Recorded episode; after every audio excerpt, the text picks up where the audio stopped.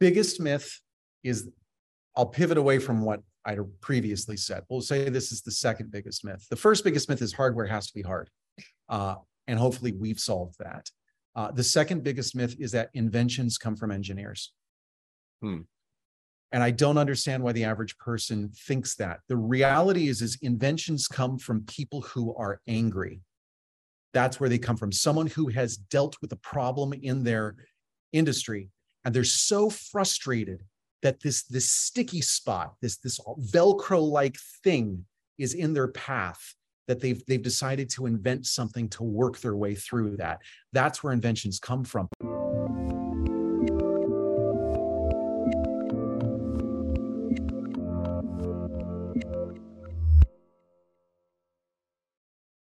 Hey everyone, this is Devin Miller here with another er, episode of The Inventive Expert. I'm your host, Devin Miller, the serial entrepreneur that's grown several startups into seven and eight figure businesses, as well as a founder and, founder and CEO of Miller IP Law, where he helps startups and small businesses with their patents and trademarks.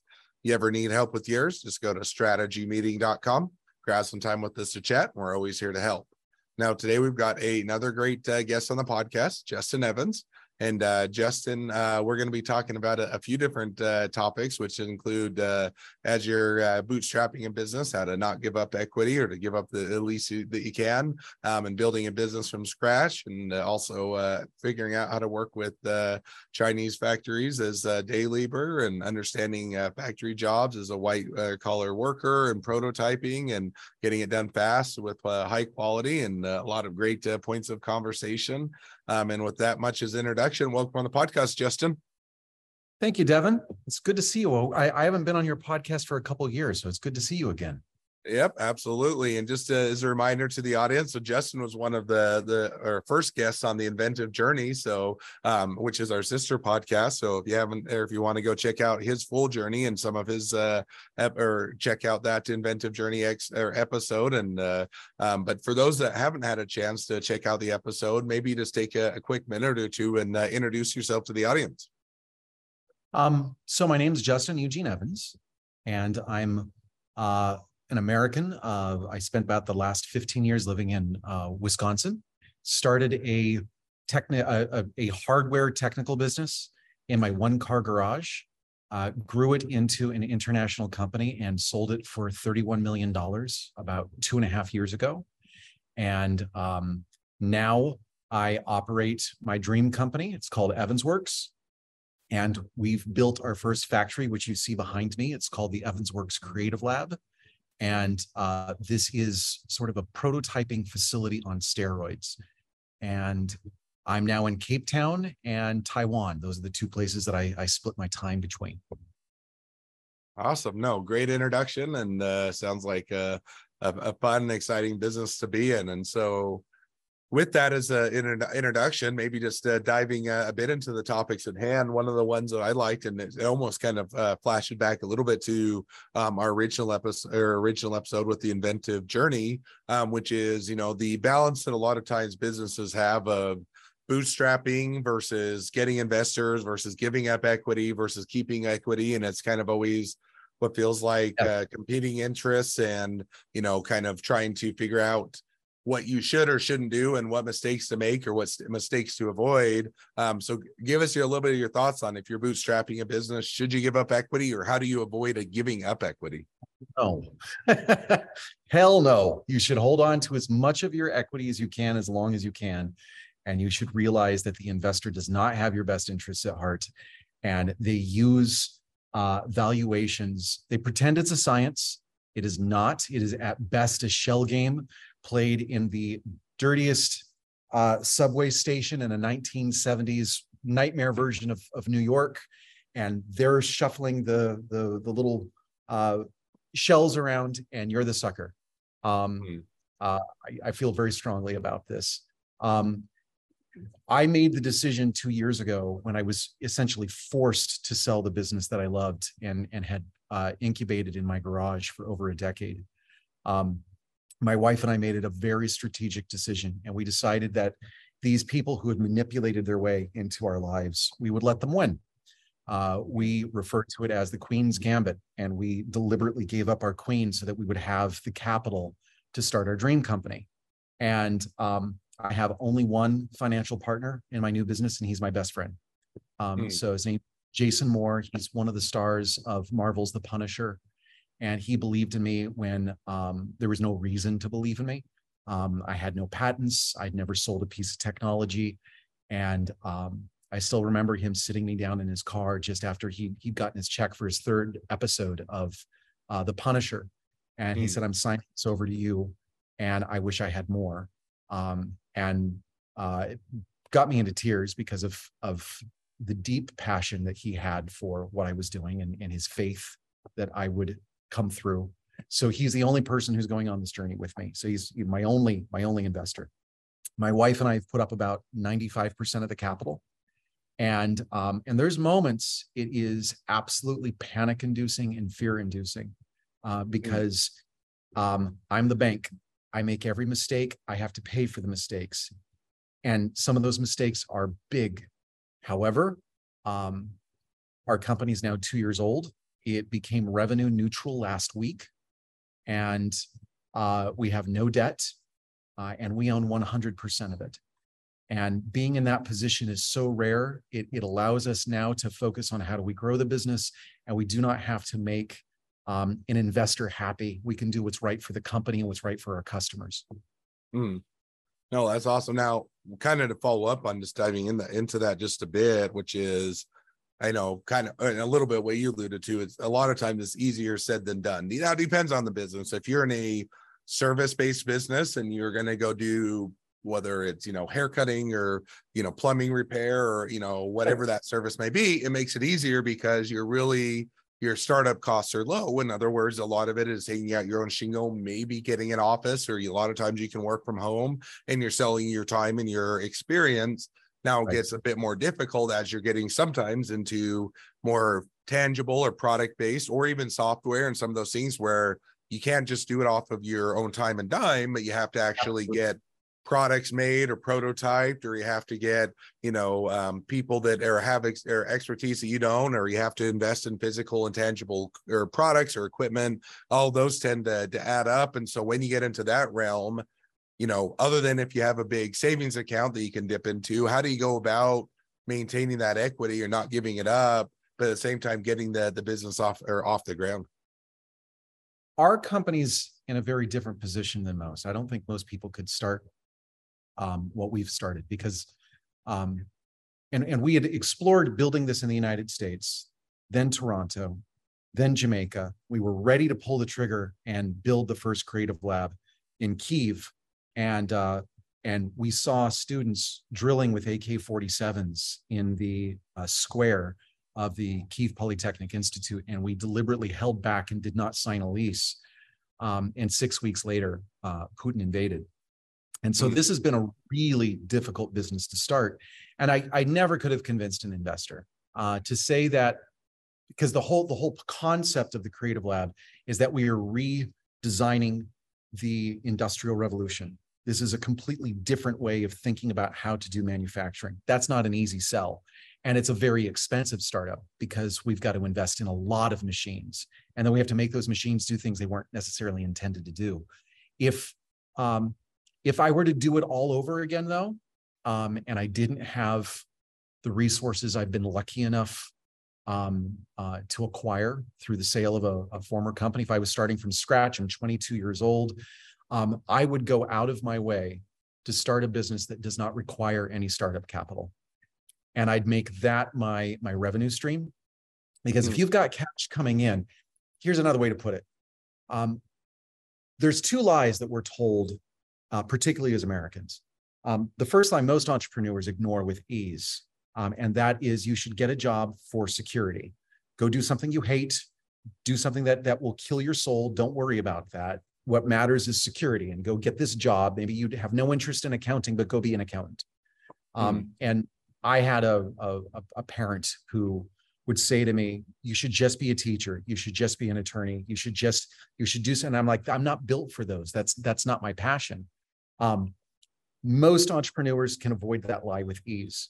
And most of the people you'll hire have completely and totally bought into that lie. And you have to understand that they're a security driven person.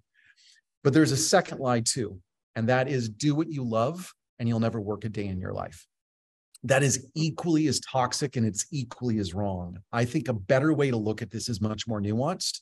And it's do something that you hate if it will put enough capital in your bank account that you can then be the bank and do that long enough that you can start to build the, the financial resources to be your own investor because no investor is ever going to have your back.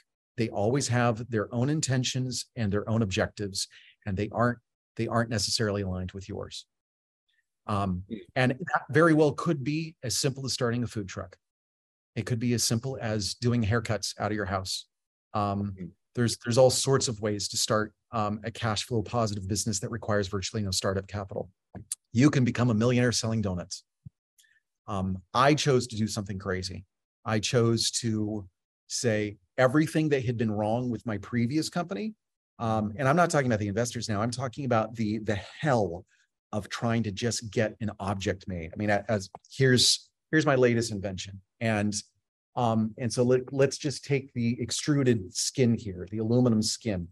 Um, it took me two and a half years to learn how to do this with ease, to get it to be the quality that I want, and to get it to the price point that I want. That's that's not what the industrial revolution was ever supposed to be. It's supposed to be easier than this. It's supposed to be as simple as going to uh, FedEx office, and um, and so that's that's what I decided to do. But that's capital intensive. When you say we're going to make the FedEx office of factories. Hmm. No, I think that uh, that makes it, and I, I I agree with you on, on both fronts. I mean, I, or on a lot of fronts. I think that you know the the lie that you have to hate your job for your whole life isn't there one that you have to accept. But on the other hand, I think equally, as you said, when you're, you're saying, hey, find something you love and you'll never work a day in your life. Even if you find something you do love, you're still going to work a day in your life. It's still a lot of work. It's still a lot of effort. It's still hard. And it's still, you have or plenty of sleepless nights and worries. It's just that you would also er, have a, a greater sense of enjoyment. But I like the idea that I think that sometimes people feel like, well, if I have a business, I have to go all in, I have to burn the ships or quit my job and, or, and you know, throw caution in the wind. And I think, you know, almost taking that stepwise approach of get something that allows you to be financially stable so that as you're starting your business as you're doing your side hustle or your second full-time job that you're yeah. able to have that financial stability to let you or let you pursue the the business keep the equity but also give it enough runway to set it up for success. So i think that's a, a great uh, piece of advice and, and some great takeaways. Now one of the one of the questions you started oh go ahead uh, there's two great examples. Number one is the company BioWare, uh, which is one of the top video game companies in the world. It was started by two medical doctors, and neither one of them had a passion for medicine. They were mm. talked into becoming medical doctors by their parents. And but luckily, by by being medical doctors, they made more than enough capital, and they never bought into the myth that they had to live at the level of their income. So they chose to live uh, middle class while they're making an incredible living, and they poured the the the delta of their income into their video game company, and that's why it's called Bioware.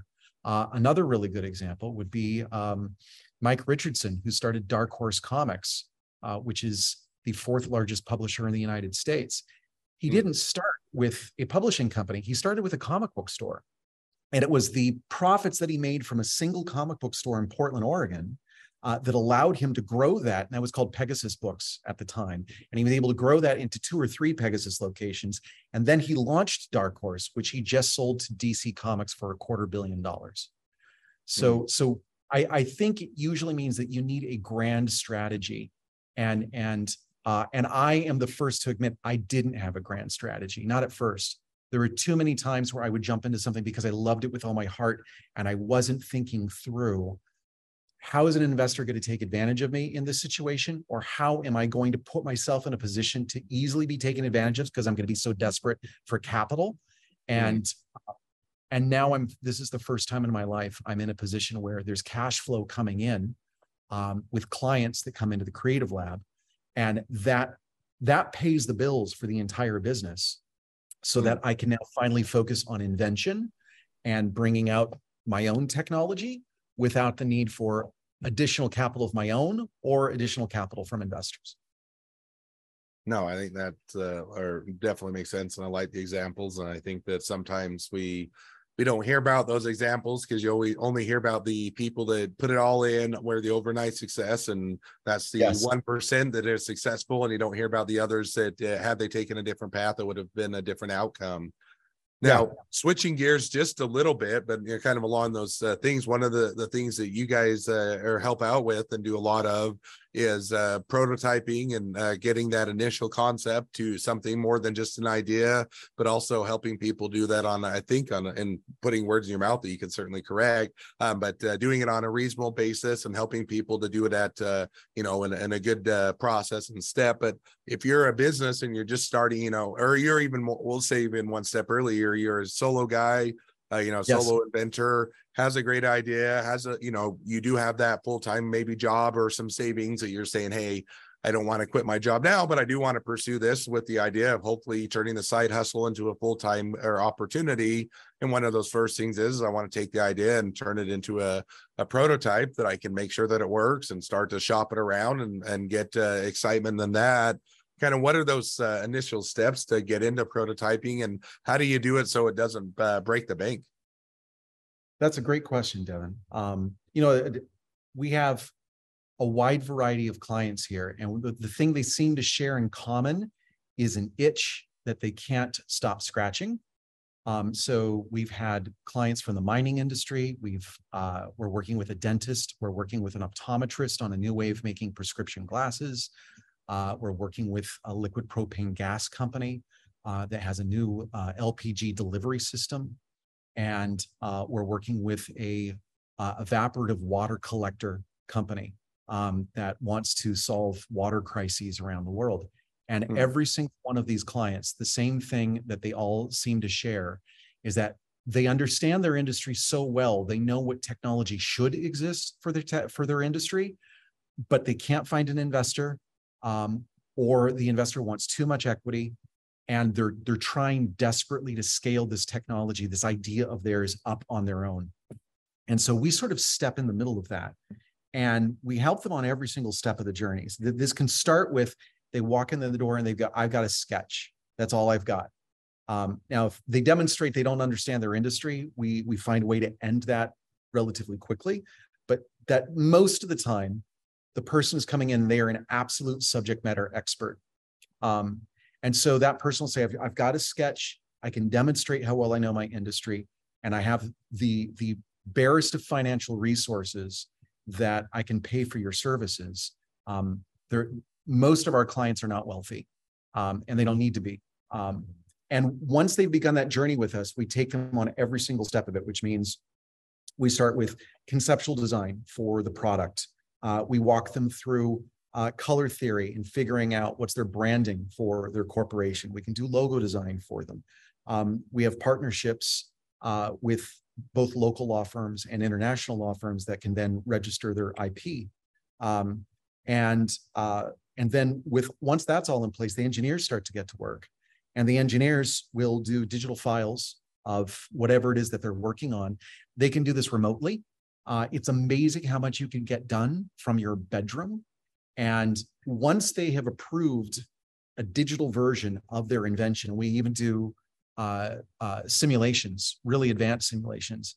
And so they can say, well, I, I, need to make sure that it'll, it'll pass IP67, or I need to make sure that it, that, that it can handle this kind of a fall off of a second story building, or I really need to understand the, the thermal energy that's coming out of the back. And if we've really um, handled uh, the cooling correct correctly. Um, once we've done all that, we go, now it's time to make a prototype. And, uh, and one of the things we walk them through happens right down there uh, in row number two. Uh, we have ordinary FDM printers.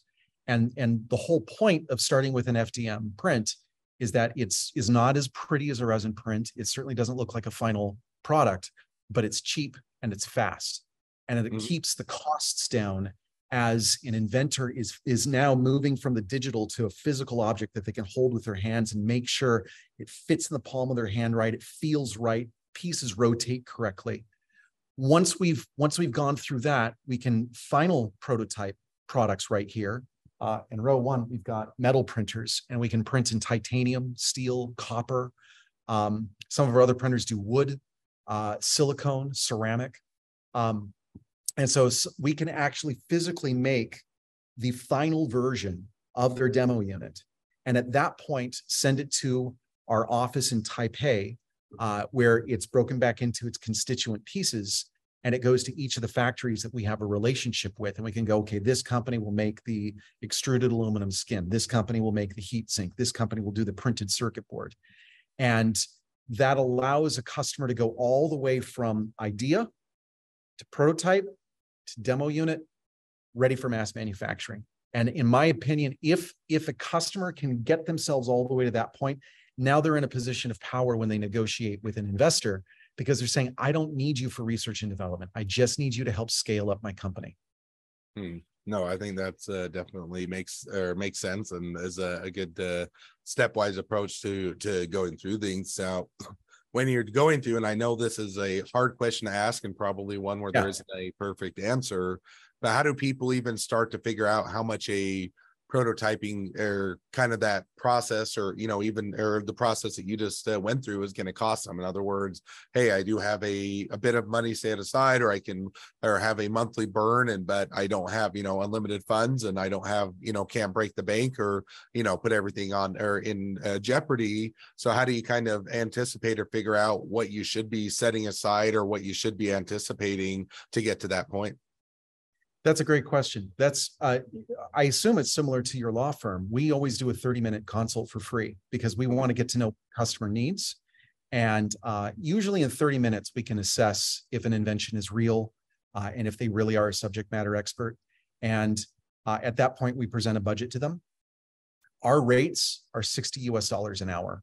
And so uh, one of the reasons that we chose to build here in South Africa is that I think of South Africa as the best R&D region of the planet that Americans have never heard of. It blows my mind. The average American doesn't even know that South Africa speaks English. And so you're you're dealing with 60 million human beings that speak English, watch American television shows, read American comic books. You can you can talk about things like, you know, it's like a Star Trek transporter and they know what you're talking about. Whereas if I were to say that in Mandarin, um, the, even if I could translate that culturally, it wouldn't translate.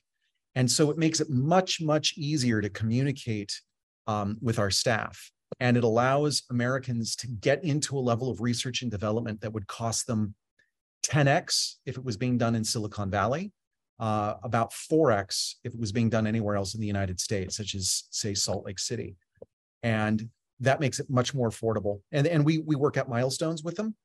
So we mm-hmm. say, hey, to get to this point, this will be milestone number one. And our estimate is that it'll be 15 hours. And then to get to milestone number two, we think that's 25 hours. And that allows the customer to budget that as they go along. Um, and they can always say to us, I've got enough in the bank for milestone one, and then I'm going to need to pause for a little bit. That's not a problem. And, and we work through that with them so that they are never, ever um, in over their head financially as they're building their inventions.